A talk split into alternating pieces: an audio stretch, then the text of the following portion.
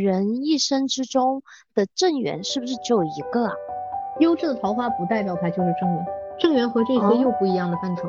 那如果离婚了的话，也不意味着这个人不是正缘，对吧？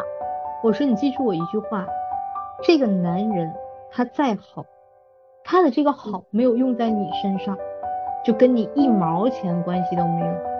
我说你不要为了别人的光环去给别人当舔狗，没有意义。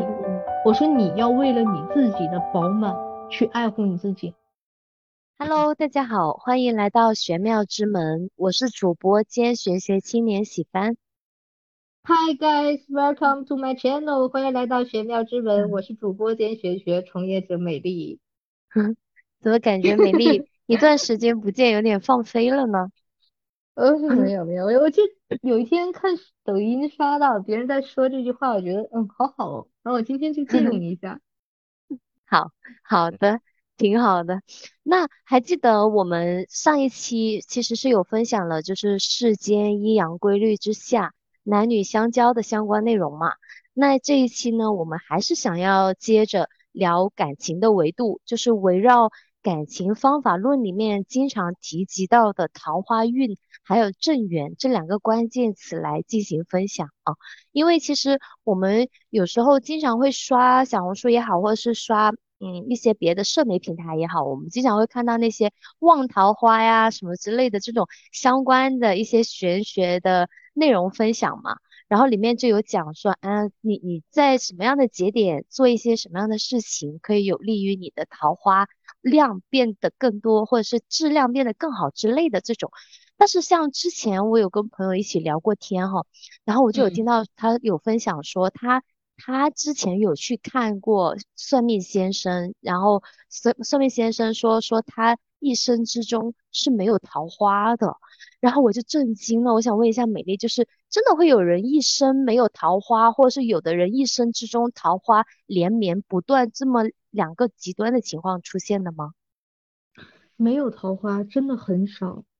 就是我我给你们形容一个点啊，桃花肯定就是说，如果从八字角度来说的话，是跟我们八字天干相合呀，或者说跟我们的夫妻宫外合呀，对外合内应啊，或者说是它呃有什么就是六合呀这样子的一个情况出现，多多少少都会有，只不过这种桃花有的时候是显性的，有的时候是隐性的而已。所以我就跟你讲，是有些人他把桃花和正缘给他搞混了。就是说，如果说这个人他没有正缘，嗯，这种情况会有，嗯，但是如果说这个人没有桃花，基本上很少吧？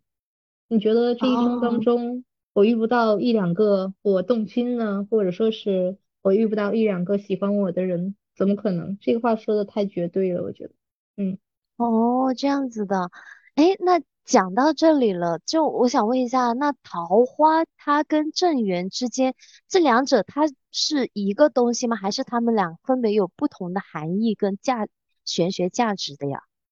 它在我的概念当中，它是两种东西。嗯，就首先先说一下桃花啊，桃花是这样子，桃花是不见得我们一定会有结果，就桃花可能会是对方喜欢我呀，对不对？然后对方爱慕我呀，我暗恋对方啊。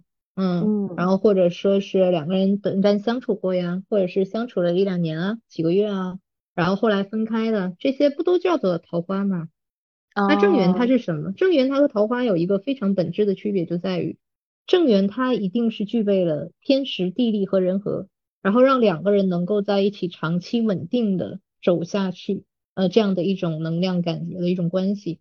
就说因为正缘它涉及到我们人间的一层纸嘛。婚纸、婚书，对不对？嗯嗯，所以说一定是具备了天时地利人和，然后这个人在这样的时间节点出现，然后我们又组建了婚姻，组建了家庭，或者说是有一些人说我跟对方同居了啊，这样的情况叫做正缘。哦，这哎，那这样子看的话，人一生之中的正缘是不是只有一个啊？不见得，这个其实涉及到后续我咱们这次可能要跟大家讨论的一个概念，就是。那我问你，如果说正缘真的就是一个的话，我一会儿会详细分析这一点啊。那为什么有的人结婚了之后他离婚了再次结婚呢？可能那个不是他的正缘啊。这个这个呃，目前的这个说法，我觉得太牵强。哦，这样子的，嗯，懂了。那我想问了，就是那我们刚刚讲了嘛，有基本上很少有人会没有桃花的哈，但有的人呢，他真的就是桃花非常好，就像我，我有一个小表妹。他真的就是他基本上是没有空窗期的那种，他这个这一段感情结束了之后，下一段感情紧接着就已经出现了的那种。像这样桃花运好的人，有没有一些什么呃外在的关系？比如说啊，你长得比较漂亮啊，或者是你的身材比较好啊，或者是你性格比较好，你比较开朗，这样的人他的桃花会比较好一点，会不会有这种说法呀？你说的这是表象。我还是要从一个根本的点跟大家说，还是依然从八字大家都能理解的一个角度啊，有两种群体，一个是地支占子午卯酉四大桃花池，呃，比如说八字是四个柱子嘛，对不对？每一个天干带一个地支，那这四柱当中，下面分别是子午卯酉这类型的人，基本上他的桃花是爆炸。我遇到过两个这类型的人，真的是也是这样子。就不同时期有不同种类的桃花，还有另外一个人是我的一个弟子吧，他占了四个库，就说他的八字地支底下占了一个金金库、水库、木库、火库，就说他这里面包括了所有种类的人，所以说他的桃花他是做艺术的，他的桃花也是那种无敌爆炸。像这类这两类型的八字，它一般是在古代的皇帝身上会有。啊，后宫佳丽三千，嗯，我一个人能够任我采摘，呃，这样的一个感受。所以说，这类型的人他一定是有的。那你想去从深层深层，咱们去往外呃表层去反的话，当他具备子午卯酉的时候，说明他地支底下所有的这些状态，他会是一个很灵动、很多变，甚至于说见人说人话，见鬼说鬼话。当然，这不是件坏事，对不对？他跟不同的群体，他都能打交道，说明他不偏了，就像是一个比较中中和的一个人群。我今天遇到一个内敛的人，我可能就会主动一点跟对方沟通，对不对？我今天遇到一个很主动的，我就收一收，有点矜持啊。明天我遇到一个很才华的人，我就去向对方请教。嗯，就是他会在不同的人群当中、状态当中表现出来不同的能跟对方匹配的一个状态。嗯，所以说这里面你要说他的性格，呃，具备了什么样的特点，什么样子的？因为世间的人的种类有很多呀。你说这个人，他比如说他长得再漂亮，他的审美，每个人的审美他有一定的标准和要求，每个人对于审美的看法是不一样的，对不对？嗯。那这个人说我喜欢才华，这个人说我喜欢肤白貌美，下一个人说我喜欢智慧，那每个人的需求都不一样，是真正由他长相决定的吗？还是说真正只是由他的某一个其他的特质决定的吗？其实最终还是由他性格决定。就说这样的八字决定了他性格上有这样的特点。你就像我那个弟子，他是那种桃花池嘛，嗯，桃花池基本上他桃花池他还他他的状态和那种子午卯酉还不一样，子午卯酉它是更直接的，桃花池就等同于一个铺当中里面基本有三种八字五行，吓人吗？然后比如说这个是官库、男人库，这里面有三个种类，那还不算天干合不合、地支合不合呢。然后呢，财库里面有三个种类，印库里面有三个种类，然后这个库里面有三个种类。你想，他得能够跟多少种类的人打交道？一个皇帝能把这个国家治理好，他到底是怎么样权衡的，或怎么样把这些全部啊错综盘结的一切都给他处理明白？所以说。桃花好的人，他一定具有很强的什么呢？情商。哦，明白，就是他得有，嗯，就有点像，就是你有这么好的桃花池子在这里，但也得看你自身接不接得住。那你拿什么东西来去接住这么庞大的桃花量呢？就是你的情商，你的交际的方式方法，对不对？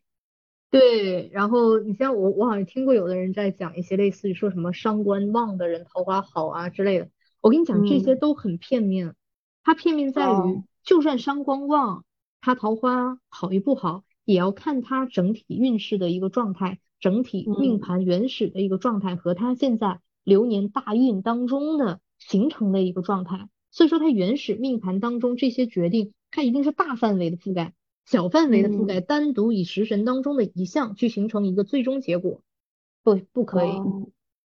哎，那我想说，有一些人他的桃花比较少的话，他自己想要去让自己的桃花运变得旺起来，他们可以去怎么去催桃花呢？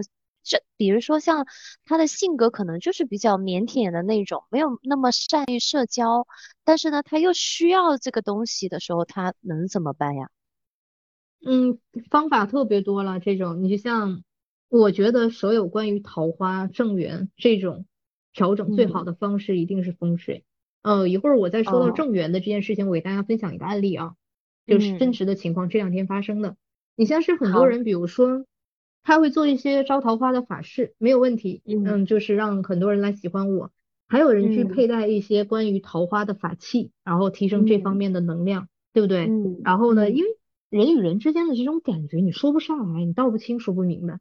就是我遇到你之后，就是这个感觉就是对的。他怎么加强，甚至于有的人就比如说他是一个风水，哎，在这里我也可以给大家分享一个案例。我记得当时是我的这个朋友也是原主嘛，跟了我大约能有今年第八个年头了。他之前，嗯，他其实本身他的桃花相对来说还好，不是很差的。但是今年年去年二零二三年年初那个时候给他调风水嘛，就无意识的一件事情啊。当时调风水，其实我还不是给他调的桃花风水，因为他桃花这片还是不错的，嗯嗯。然后当时调的是事业的一个风水，但是他家的那个房子啊，在他西的那个方位有一个桃花点，哦，他是无形当中在那里摆了一个关于桃花的东西，就随手摆在那儿的。当他这个物件摆在那儿的时候，你知道吗？他就跟我说。美丽，我真的要死了。他说我这个桃花多到已经无法形容了，无法形容。然后当时我我就说，我当时在想什么情况？刚开始没太注意啊。后来有一次的时候，就是因为当时给他布那个风水局嘛，有一次我俩在视频的时候，他就给我录，他说你看这个位置，我们需不需要调整一下，把它摆高摆低？哎，我就直接看到他桃花位，我说哎，我说这个地方你不风水了？他说没有啊，他就是随便买个东西摆在这里了，就觉得这个地方空的嘛。我说你这不就不摆了个桃花位吗？然后当时的时候，我就说，因为我看看那个桃花位站来说的话是烂桃花的位，还不是正桃花的位啊。就比如说不是往正缘这个位，是那是烂桃花，各种桃花都有。我就说，我说你这个桃花应该是各种型号的全都有吧？然后他就跟我说，说是的，他就给我截图，截了好多那个别人跟他嗯聊天的消息啊，各种各样子啊，好尴尬，什么样都有，知道吧？嗯，然后他基本是每一天出去都会遇到不同的人喜欢他，然后这样子，所以说哦，桃花的这种东西可以各用各各种方式去给他进行一个提升。嗯，因为我我我想到一个，就是你刚刚不是说他桃花。旺特别旺嘛，然后桃花特别多嘛，然后我之前也听过一个说法，就是因为桃花在男性的身上，它其实是可以转化为财的，所以他们之前我有听过一个，忘记是谁分享了，他说。有一些男性哈，就是他结了婚之后，他的桃花依然很好。然后呢，他的妻子呢，就是觉得很困扰，他就会邀请一些法师去帮他老公把桃花给斩了，就是斩桃花嘛。结果斩了桃花之后呢，把他的财也给砍掉了，然后财运也变得很差了。我说这种情况它也是存在的吗？存在啊，因为男人的桃花就是财呀。哦。因为在八字理论当中来说，男人的财代表一个是金钱，一个是女人。在女人的角度来说，女人的官事业代表一个是事业，一个是男人。所以说，它是一个覆盖了两个面相。所以说，男人财越多，代表他的桃花越多。但这里是可以取舍的。其实我觉得，我关注了这么多年，或者说是我现在看待这些事情，比如说，有些人是这样子的，嗯，他的八字是个弱八字。他拿钱呢？钱这个东西，他拿不住，因为弱八字的人，我不是说是说弱八字不好啊，就是弱八字他需要的更多是印或比肩来生身嘛，对不对？嗯，所以说拿财财这种东西，你要承载它，所以说他没有这个力量承载的时候，就是他想做起来，呃，做事业做不了，但是他就找了一个有钱的女人，然后这个人罩着他，然后就会给他带来很多经济和利益上的帮助。那像有一些人再弱一点，就是那种他甚至于，嗯，女人也要，也不是说要不到，就是很多女人，每一个人都跟他谈情，情感的情，情感的情也是财，所以说就是那种风流倜傥，真的全都是财，全都是桃花。然后呢，越是拿不到钱，可能就越会有女人。然后呢，中均衡一点的就是有女人来了带一些财，嗯，再强一点的厉害的男人，就是说八字很厉害的那种啊，他可能就是那种女人也不不少，嗯，钱也一定拿得到。这个就要看他整体的一个配置问题。哦，那好好好，我觉得这点，那那呃，桃花。在女性身上呢，就是她除了会演变成感情，或者是那些源源不断的男性异性缘在她的生活中之外，那会不会还像男性他不是还有财吗？那女性她还会转化成别的可能吗？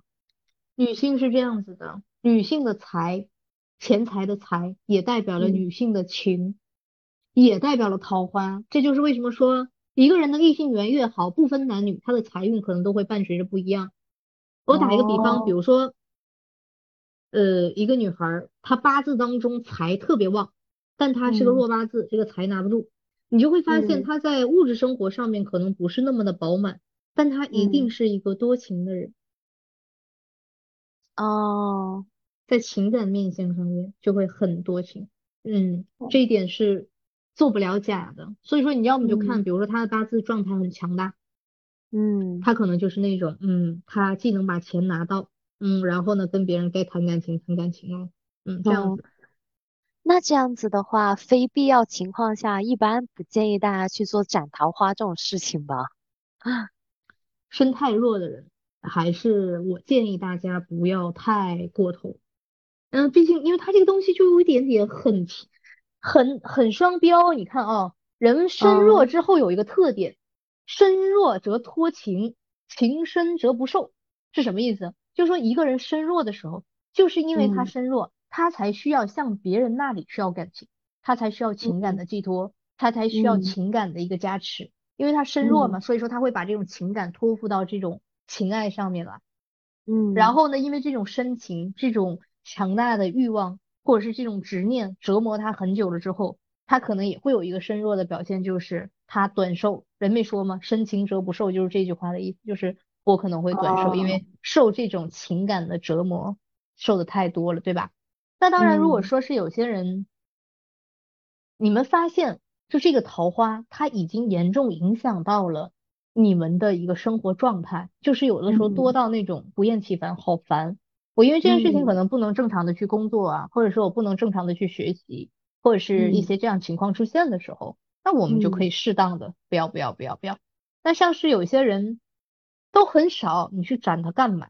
对不对？而且像有一些人，人家就要靠这种东西提供养分的时候，我们去碰它干嘛？对吧？嗯，明白了。所以说，其实，嗯，在桃花的这一个维度里面去，也是有烂桃花跟好的桃花这种桃花之分的，对吗？嗯，当然了。哦，我以为在玄学里面，呃，几乎所有的存在不分好坏呢。嗯，没有，它的确会有，因为在人性的角度和我们的体验感角度是讲好坏的。嗯，对于整个世间的形态或者是它的运行轨道上来讲的话，它没有好坏的。哦，那烂桃花它指的是什么样的一个桃花概念呢？嗯，那就用一个大家都很能理解的点来形容烂桃花。我真的觉得，就是这个人来了之后，他真的没有给我们带来太多的注意，太多的注意，注意就是帮助你提升的地方，就是他会让你很痛苦啊，很焦虑啊，很难过呀，嗯，这样子。但是这只是普通在咱们下三界的一个世界概念里面，又提到了下三界。在中商界的概念里面，就像咱们上一期讲的，我跟他之间是一种协调，对不对？嗯嗯。或中山界当中讲的这个概念，协调，就比如说，哪怕这个人是个烂桃花，那你想，有的人来了之后，无非有两种情况，第一种情况就是我来帮助你，给予你，提升你；第二种来是我让你痛苦，我让你难过。但其实这个痛苦和难过，它的反向是不是也是在被迫让你成长？对，就看我们对，就看我们如何去看待这件事情。所以说，如果从我的这个观念来讲，桃花不分好坏，但是有一种一定是这个人来了，他都要杀了你了。嗯，哎，有吧？多少新闻都是这种情况，他来了之后，他把你咔嚓干掉了。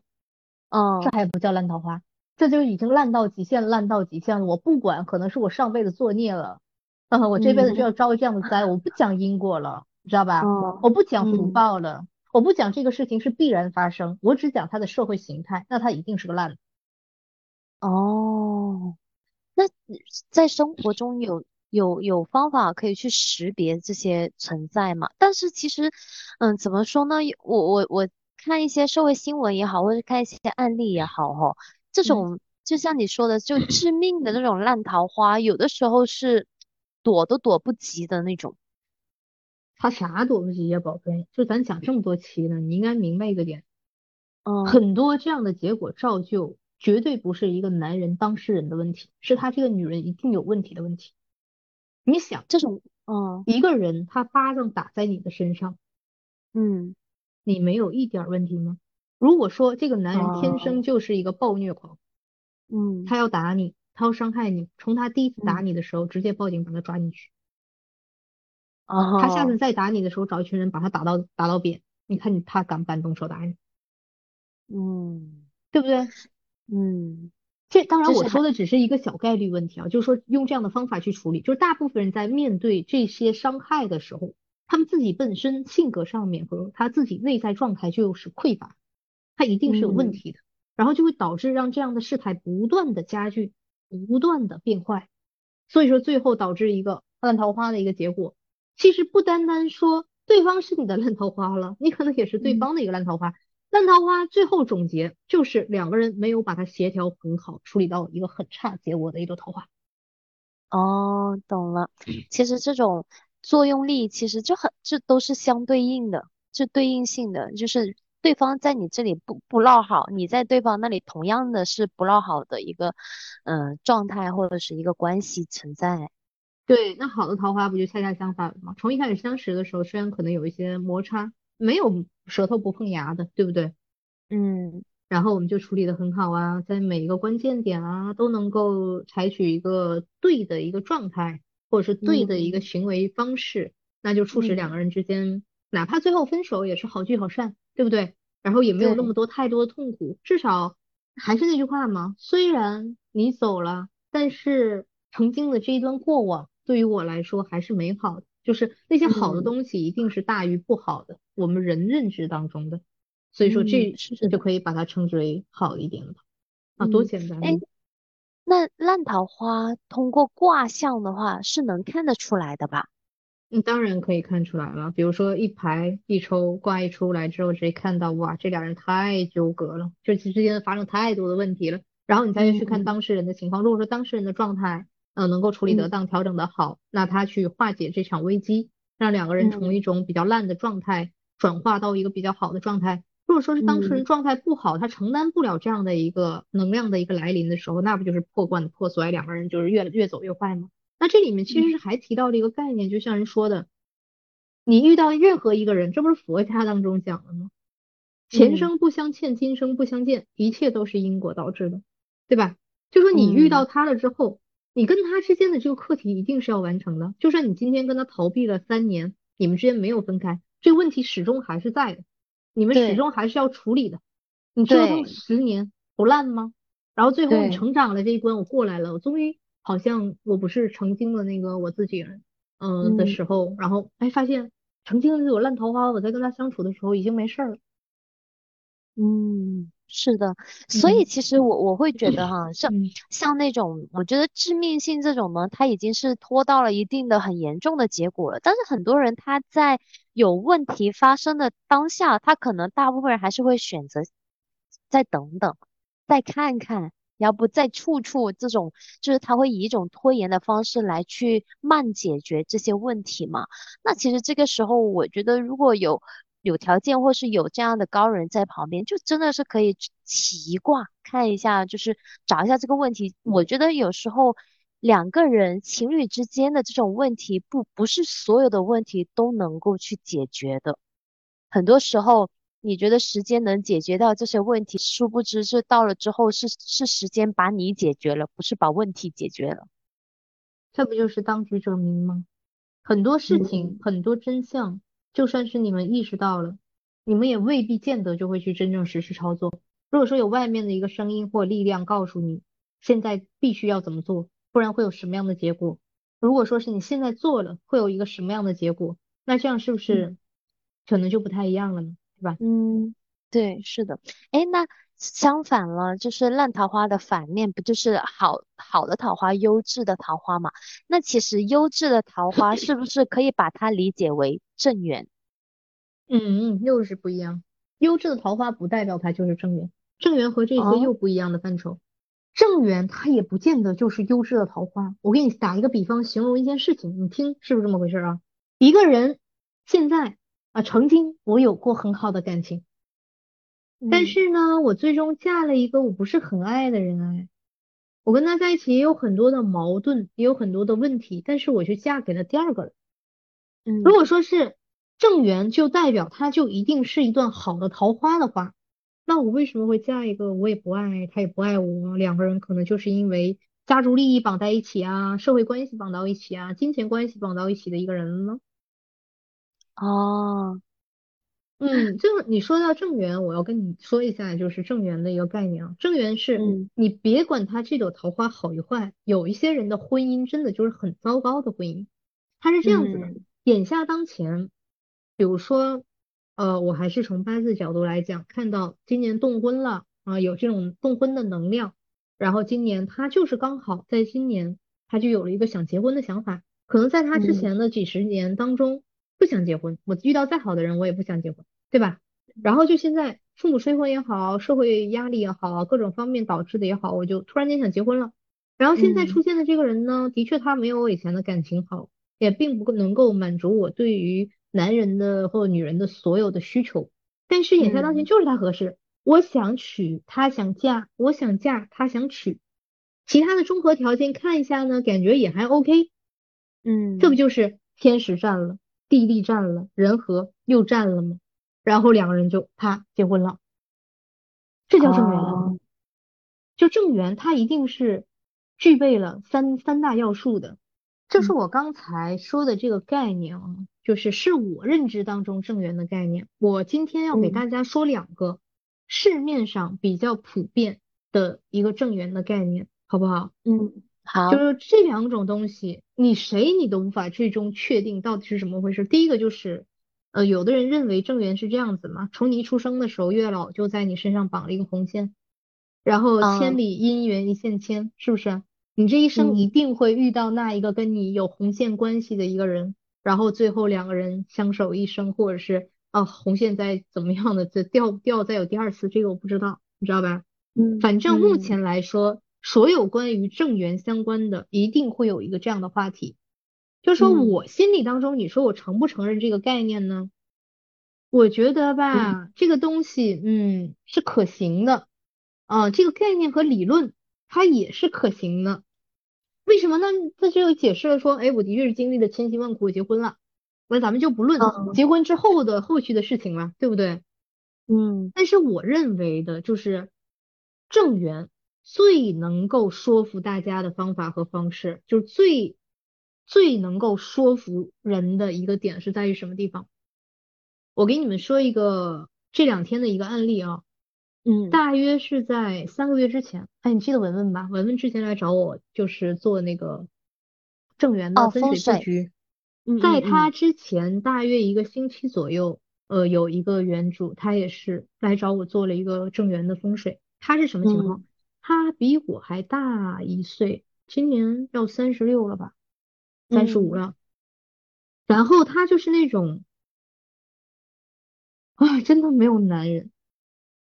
他就是那种无论谁看他的八字也好啊，看他什么也好，都是找不到对象，很难很难。而且就今年是有了一定这样的能量在的啊，所以说他家人就逼着他相亲，他相亲甚至于跟人见面，见面都不行，就怎么样都不行。他就是原本就想自己一个人过了，后来就是被他母亲逼到了不行了之后，你知道当时他来找挑风水的时候，我就跟他讲，这个风水布局布完了之后，因为要结合他的命理嘛，我就跟他讲，从现在开始一直到二零二四年过年的这个时间的三到四个月，嗯，我说你一定会遇到一个人，这个人你们一定可以订婚或结婚。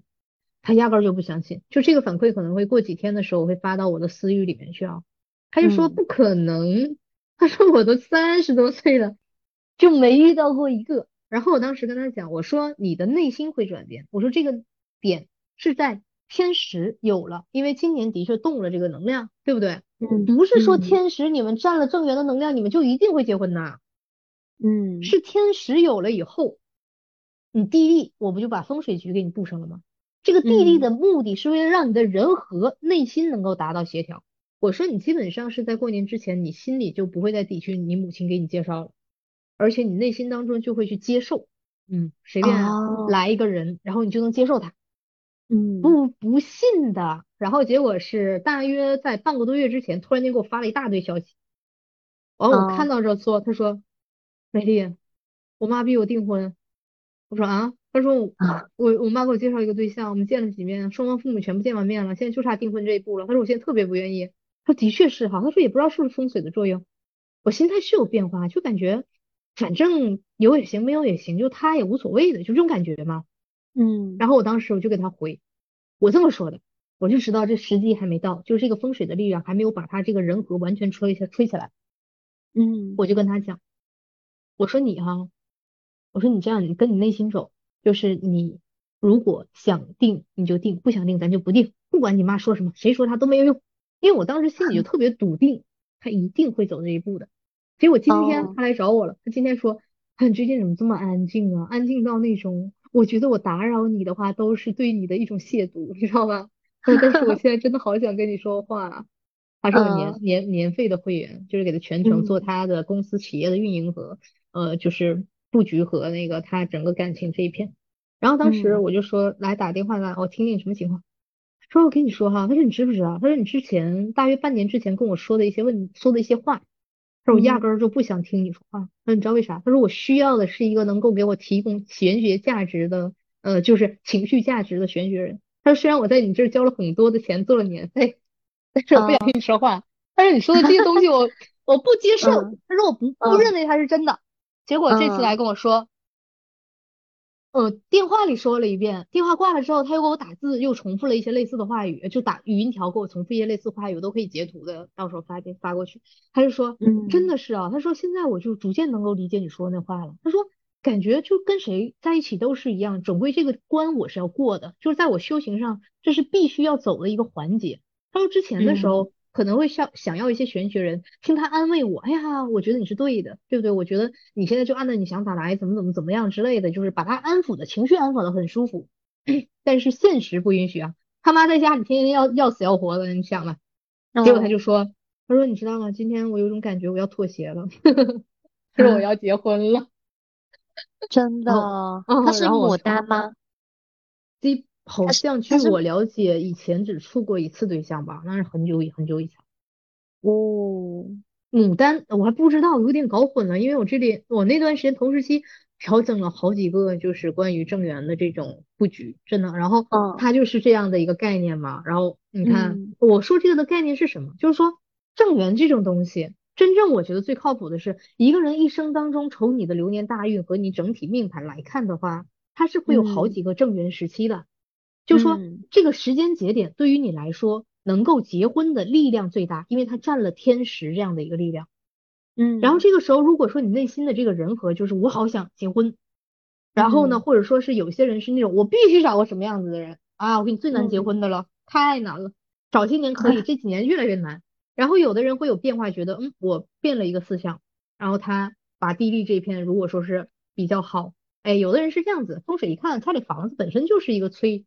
催正缘的局，有的人有这样子的，有的人是这个房子完全不利于你正缘，他就弄一下，然后把他自己的状态一调整之后，可能他就嫁了一个，嗯，他完完全全不是他心目当中理想类型的一个人，然后两个人在一起了。所以说正缘，我对我的概念当中来说，不是人们心目当中说的那个样子。比如说千里姻缘一线牵，就一个人啊，不是。你可以说在这个时间节点可能有机会遇到这样的一个人，但是这个时间节点一旦错过了之后，未来可能还会有节点。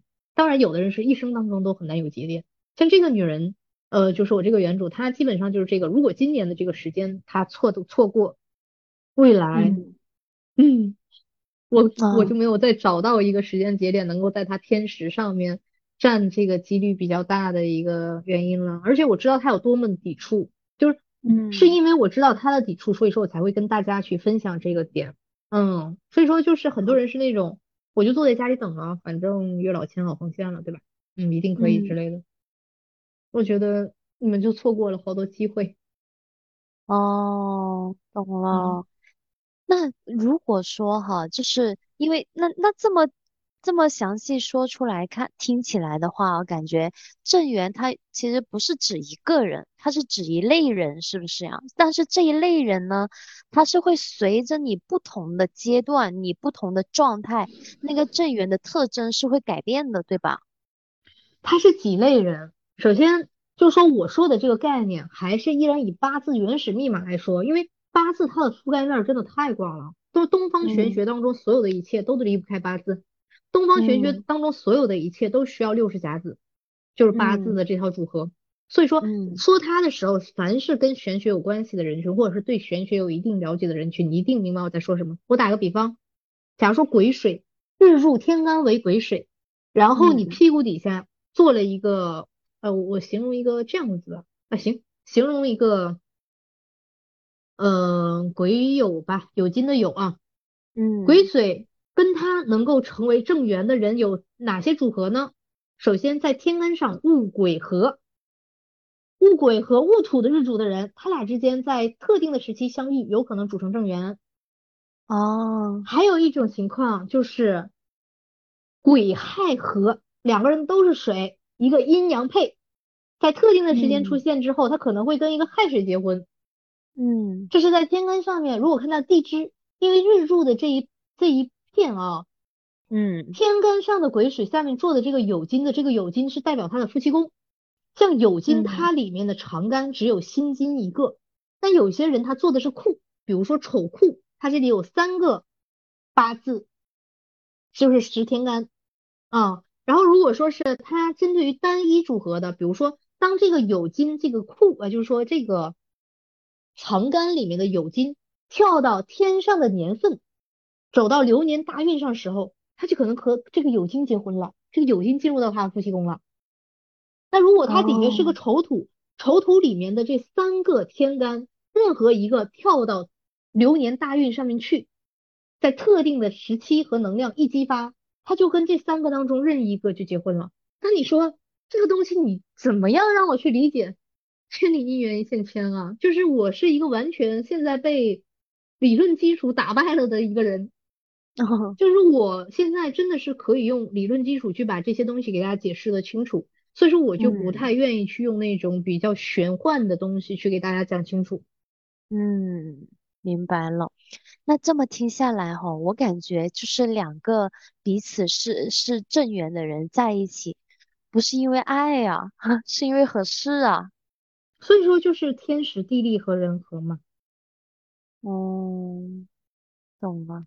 但是多多少少哈，跟我自己对感情的一些认知吧，是有一些些相悖的。因为我我我可能看剧看多了哈，或者是小时候看听那些美好的爱情听多了，我以为就是两个人，呃，如果是因为爱情走在一起步入婚姻，它就是会会是一个非常幸福美满的情感状态。那这么听下来的话，其实郑源他就不是那种说，哎，让我怦然心动，或者是让我非常的小鹿乱撞，而是说他的出现对我来说，可能会让我觉得我的生活是舒适的，而且我可能不会是需要去改变自己，不用去把自己因为改爱情而变成了一个完全不是我的状态，是吧？就他不太会有你这你这又局限了。所有占天时地利人和，这里面怎么可能没有小鹿乱撞呢？那有很多人也，人家也就是一见钟情了，在一起了，结婚了，人家天时地利人和占了呀。但有一些人，比如说他不一定非得让我的生活就是变得很安稳、很稳定啊。眼下当前就是这样。那像那些奉子成婚的人呢？妈呀，我超级不想结婚的，我不想要这个负担，结果她真的怀孕了，怎么办？我们结婚吧。所以说这个东西它是没有一个固定范围的，只能说一个点是固定的，正缘它会在特定的年份冒出来，那这个时候要具备天时地利和人和。那它到底是以什么样的形式、什么样的形态？到底是否相爱？到底是否不爱？到底是因为钱、因为事业、因为各种原因组合到一起？那是跟原始命局和整个当下流年大运它形成的这种组合带来的不同的能量产生了不同的结果。哦，哎，我想说，跟与正缘结合会分开吗？那那离婚不就是吗？那离了婚的那个还叫正缘啊？那不叫烂桃？那肯定那肯定肯定叫正缘呢。那这不然啥叫正缘啊？正缘其实，在很多玄学概念上，甚至于两个人都不用结婚，只要同居就形成了真正的正缘关系。嗯，当然这个是古古一点的那种，嗯，传统一点的态度。现在来说的话，更多是以婚姻来定义的。哦，所以，哎呀，我以为是所谓的正缘呢，就是说，还还有除了天时地利人和这三点合一的时候，你跟这个人在一起了，或者是说结成婚姻了。那如果离婚了的话，也不意味着这个人不是正缘，对吧？对，所以说我觉得两套组合，咱俩给他混合吧。我觉得这个一定是一个标准答案。就是第一点，你们可以把正缘当做唯一的一个最终持有。嗯。有的人这一生当中可能没有，对不对？那我们就把我们到死之前最后的这一段婚姻，或最后能够长期稳定陪伴在在我们身边的那一个男人，就当做。我们的正缘，好吧，就说千里姻缘一线牵，哪怕之前我遇到无数个人，跟他们产生过什么样的情感纠葛，他都不以正言来论。哦，那只把最终的那一个，那就不好论定了，真的，那就等吧，那就熬吧，知道吗？所以说在此之前的这些呢，你可以把它当做正缘，你也可以把它当做什么呢？露水情缘，这话说的，婚都结了，孩子都有了。这叫露水情缘，未来未来还会有新的人出现的，对吧？所以说是，我觉得月老的这个传说吧，嗯，会会有，嗯，只不过就是太理想化了。那个是古代吧，所以说现在都说月老不当政了嘛，财神当政。古代的时候可不就是吗？父母一合婚合八字啊，两人正缘啊，一辈子不许离婚，哪还有什么离 婚嘛？那奇耻大辱啊，你知道吧？所以那可不就是一辈子吗？所以说月老的这个文化在那个时代，它一定是可以传承下来的。为什么？因为它没有弊端呢，它没有漏洞啊。现在这个时代漏洞百出，我觉得我没有办法用这一套理论说服任何一个人。嗯，哎，你知道我有另我有另外一个账号，嗯，做的那个就是其他的嘛，关于感情的，不是有有我经常会有下面有一些有一些链，就是比如说这个这今天做的这个小小火起来的时候，就会下面很多人搁那评论。来呀，牵红线，牵红线，牵红线！我当时想，哎呀妈，这个东西啊，跟小孩子说一说是可以，嗯，成年人应该会有自己的分辨能力，所以说他们怎么说我都不管，不评论，不回复。就谁有这个能量被这种东西牵扯，呃，或者说是在这里面去消耗时间或金钱，那都是他们自己的机缘。当然，我不否定啊，就是说，因为比本身在正缘这一类型的法事当中。就会包括什么牵红线，对不对？嗯，和和，对不对？对。然后月老赐福啊，对不对？这些东西就是有的时候我的态度是，我一个道家人竟然说这样的话，就是宁愿信其有，不要信其无嘛。哈哈哈！对，一个道家人做他一下吗，对你去做他一下嘛。但是做之前，我要给大家一个建议，就是你首先要清楚。你这几年有没有啊？你要没有的话，你吹啥呀？你能吹出什么呀？吹出毛线来呢？哦，对，这还是要去看一看自己。哎，我想说，那如果想要看自己的正缘节点的话，这个是不是要看八字的呀？看八字也好啊，看星盘年运呢？年运能看也可以啊。那年运的话，它更定向针对，完全针对正缘这一点，把那个时间节点给你找到也是可行的。哦，懂了。所以其实大家，而且人一生，人不是每一年都有正缘节点的吧？他他一生中可能就有大概几个点时间点是有可能会出现正缘的，对吗？对，因为从八字嗯角度来说是这样子，但是从呃年运的角度来说不是，因为年运它只看七颗行星，加上后来三颗，也就十颗星，主要围绕太阳系的这一片的行星运行，对于我们人类的一个影响，知道吧？但八字的嗯话，它相对来说结合的会更广泛一些，因为配合了二十八星宿嘛。嗯所以说它的这个面相，它看的会更简约一点。但是，嗯、我打个比方，就说年运这种东西，如果去看正缘的话，基本上会是那种感觉，就是呃，这个时间节点有能力啊、有有有这样机遇啊，但是不见得一嗯。定就是。哦，懂了，就是所以说整体来说，如果想要看那种成功率大的正缘节点的话，可能就是还是要得看八字。那如果说想要看一下这一年的机会有哪一些节点，我们可以去把把把把关啊，或者是想要去呃自己努力一下的这种，就可以看年运，对吧？对对，而且就八字这种东西，它的范畴，我以后哈，你们记住我今天说这话。一般我说到八字这种情况，其实它里面范围也包括了奇门呢、大六壬呢、太乙啊这类型的东西。你知道为什么吗？因为他们的嗯这种呃算术组合，它都是嗯脱离不了六十甲子，就是咱们中国计计时的这个六十甲子，它的这个周嗯期和韵律。嗯所以说呢，就是嗯说无论东方的这种，你看看正缘，像我可能更喜欢用八字嘛。对不对？那像有一些人，他们再去做奇门遁甲，做的很好啊，大六壬啊、太乙啊，他们这种方嗯式都弄得很好的话，嗯，甚至于像卜卦看正缘也很正常，一一看这两个人正缘啊，对不对？结果就两个人真的走到嗯，一起去了。所以说，只不过哦，是方法和方式不一样。但是呢，嗯你包括卜卦也好，你像中国所有的术数体系也好，它基本上都是围绕像我刚才说的点。但是用年运的方法，就我这边的年运的方法，它只是配合太阳系行星，它的这几颗星的一个运行对于地球的影响嗯。和对于人类的一个影响。所以说它，嗯，年运更偏西方一点点，是我纯流的一个西方的谱传体系。哦，那你看，马上不就要过年了？我觉得嗯大家嗯 就可以在这种年关之前，然后去看一下自己的正缘节点。如果到过年的时候，亲戚什么七大姑八大婆催你婚的时候，说我的正缘还没到点呢，然后就嗯可以很礼貌的回拒了这些人的催婚邀请，好吗？我觉得这个是可以，如果有需要的话，真的是可以把它放在自己的日程表上排一排，做一做。都那我们如果想要去获得一些好的正缘的话，就是因为正缘它不是好几类嘛，就是说呢，有可能你你会遇到一些一般的正缘，就或是也有可能会遇到一些很好的正缘。那我们如果想要去往很好的那个方向去靠的话，我们可以去做哪一些努力吗？那非常简单呢，把你们自己能量的评级提升到一个高维一点的状态呀，去做阴债。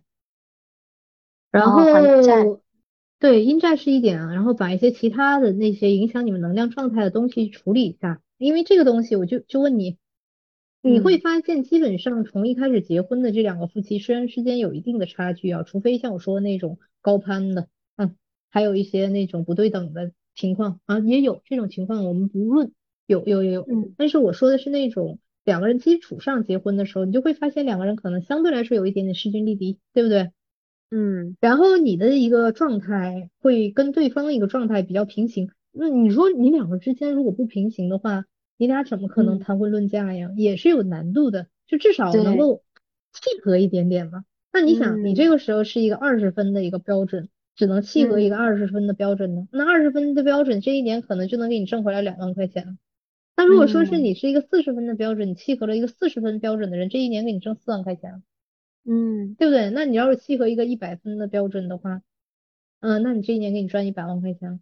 那他这个东西是这样的，什么样的人吸引什么样的人嘛，鱼找鱼，虾找虾，癞蛤蟆找癞蛤蟆 是的，哎，我蟆。今天也有跟我朋友在讲这个事情啊，嗯因为我朋友他也有一个朋友，就是呃，马上就是她要跟她的男朋友步入婚姻的状态了嘛，但是她对她男朋友有点不是很满意，然后所以她就有点纠结嘛。然后我今天就讲，我我今天也发表同样的言论，我说人其实本质上你能找到的最好的另一半就是你自己当下最好的那个状态，基本上不会太跳跃你。脱离你当下的状态，就比如说你想找一个很有钱的，很有可能前提是你不一定这么有钱啊，但是你是拥有赚这么多钱的能力的，只是他现在还是一个隐性的一个财富状态，但是你才你一定才可以遇到你想要的那种财富量级的存在，要不然的话，其实基本上很少会存在那种跨越式的这种阶层级别的。感情或者是另一半出现，如果有的话，他应该是还带着另一一部分很大的隐性的危机或者是隐性对在的，就是他是有这个需求在，所以我觉得这种东西就是其实还是很现实的，就是你想找多好的另一半，前提一定是你自己已经达到了那种状态。对，我就我我咱们今天可以把这个话题略微延伸一点，我打个比方，比如说。我不排斥有些女孩子去嫁一个非常厉害的男人，很好嘛，阴阳配嘛，对不对？他厉害一点，然后呢，家财万贯，然后我们去找到对方。那你想，除非这个人他就是喜欢傻白甜啊，就是想喜欢一个我好控制的，我想在外面怎么样都可以。那这种就不叫什么婚姻关系了，我觉得这种就是生育机器。我说话很直接的，也不好听，就是可能你到人家了之后，人家养着你像宠物一样，然后。就会你去生孩子照顾老人，对不对？啊，跟保姆也没有什么太大区别，我觉得。但是另外一种，如果说是你真的能够嫁一个这样的人，你想他会欣赏你什么？啊，我没有财富可以，但是我有一个饱满的灵魂呢，我很有趣啊，我可以给你提供很多情绪的价值。那你想，假如说这个人在外面能创造一年几百万、几千万、上亿资产的情况之下，他他的灵魂的一个空缺和匮乏，如果说是由一个呃这样的人来满足。那可能这个女孩子她的丰盛，她的内在丰盛的状态，已经不是用金钱来衡量的了。对，就说它的价值可能会比金钱的价值会更大。所以说，这就是咱们上一期有说过，两个人想要匹配，一方面要么就是在门当户对的价值观上的匹配，另外一个就是你们要在灵魂和精神领域的一个匹配。嗯，是的，是的。对的，嗯，所以其实这种，呃，可能是不同维度的匹配，但它也是匹配呀，就是也是你自己本身本自具足嘛，就是你自己本身就拥有了这样的，呃，理想的状态，所以你才会遇到同样理想状态的存在另一半。对，对，就是我们我和伟星今天说这个话题哦，没有针对任何大家的意思，因为我们现在在面对大众去讲嘛，我们只能讲一些大众都普遍存在的一个情况。当然，像是有一些特殊的情况出现，嗯，也会有啊。但是大部分的现在的一个社会形态的一个主流啊，宝贝们，它是这样的，它一定是那种一旦出现那种超级不匹配的情况之下，你会发现那段感情很难坚持持续下去。那我们在这里传递的一定是一个更正向的一种能量，就是说希望你们遇到一个跟你们略微匹配的一个正缘，对不对？嗯。同时呢。你们呢又能把这段关系长期稳定的坚持下去，让它持续下去，然后创造更多的美好出来，不是说是呃为这个社会带来什么样的一个整体和谐啊，这个太大了，就是说为你们自己，为这个小家，为你们的后代，为你们的家里的老人去创造一个比较和谐一点的家庭环境，那一定是这样子。所以说，一个高频的能量的人。那它正缘的一个属性相对来说一定会还 OK 呢。嗯，是的，是的。哎，那现在不是马上就到我们除夕的节点了吗？那有什么旺桃花遇正缘的这种小妙招可以分享一下吗？哎呀，没有。大道是假的，我很想告诉你说我有，我我想了一万个答案，我想过一万个答案，我没想过是没有。你你还是那句话，你想啊，在你家什么方位怎么样啊？怎么怎么怎么样？怎么怎么样的？嗯，它适合于你的东西，它就适合；它不适合你的东西，它就多余。就像前几天有一个女孩来给我打电话，崩溃了，你知道吗？然后就说她情感问题。说是那个他跟这男孩分手，男孩就无缝链接了嘛，然后就说，然后当时我就一句话给他，他就好了，就是我真的是一语道破天机的感受。我当时跟他讲，我说你记住我一句话，这个男人他再好，他的这个好没有用在你身上，就跟你一毛钱关系都没有。我说你不要为了别人的光环去给别人当舔狗，没有意义。我说你要为了你自己的饱满去爱护你自己。所以说这个东西它同样适用于什么？适用于。我们再去面对这么多玄学环境里面，这么多玄学的分类、玄学的嗯种类的调整，嗯，你首先要知道这个东西对你是否真的有用，它是否能够真正的对你好。它要真的可以，那它哪怕就是一个小小的一朵红玫瑰都可以。如果它不好，它就是花几十万布了一个局，它也没有用啊。所以说，如果说有些人真的是想在明年啊，我家里着急了，或者是我有点着急，想要一段正缘啊，那最简单的方法就是，你们咱们不去谈什么妙不妙招的，你就是咱们看一下明年整体的一个状态，到底你的感情运势是否有利于你呃正缘的这一方面，如果有，哎，它有一定欠缺，那我们就去做一个适当的补充和调整；如果它没有欠缺，那我们自然而然的。等待着这个时间的到来，这个能量自然的转换，形成一个好一点的结果不就好，对吧？所以说，嗯，我觉得这个时候我就肯定不会给大家说什么啊，你去这样子那样子，嗯，没对，没意义。而且对，而且我我我我还是我我很喜欢美丽这种 实在人哈，因为我我依然还是会觉得没有一种方法是通用的。就是如果它通用在你的身上，它带给你的效果也大大多都是微乎其微的，它不会对你起到一些具象的，就好像我们去看中医一样，没有没有任何一个病症，就是我可以脱离人去给你药方的。嗯，你说的这个东西是对的，也就是我一直在说的真话。最后我突然间想起一句话，我觉得这句话说的特别好，这么说。你去跟想要听谎话的人说谎话，你就会大富大贵。哦哦，你去跟想听真话的人说真话，那你就会那叫什么来着？就是说能够谋生了，养家了，知道吧？嗯。如果说你要想去跟那种想听谎话的人说真真话，那你就会破产。所以说，我现在我觉得我这种状态 几近于 要破产的状态了。就是我不管你是想听真话还是假话，反正我就是想说真话，你知道吧？可能很多人是这样。你看我如果今天说，哎，我给你打个比方，咱假如说咱俩这个播客哪一天期待的真火了，是不是？嗯，火了吧？然后呢，我说这一条，我告诉你们，全都去搞这个，咱俩这一天晚上干他个几十万上百万的，咱俩这一年钱是不是啥都出了？咱俩还搁这录播课吗？咱俩天天出去玩了，你知道吧？嗯，然后呢？但是今天晚上我就没说，我就告诉大家没有用。然后呢，很多人会，嗯，像喜欢听真话的人觉得你说的比较靠谱，他来看一看。那有些人不想听真话的人就觉得，那你不告诉我，我就去找别人好了，对吧？那对于那种想听假话的人说假话，在咱们的这个世界里面就没有存在了，没有这概率。所以说，暴富啊啊，二零二四啊，我向你挥手。是的，是的。那我觉得。那就没，既然没有什么妙招可以分享给大家，那就给大家送个祝福吧。祝福大家二零二四年想要脱单的都脱单，想要遇正缘的都遇正缘，然后想要看看自己的原点的，可以欢迎来找我们。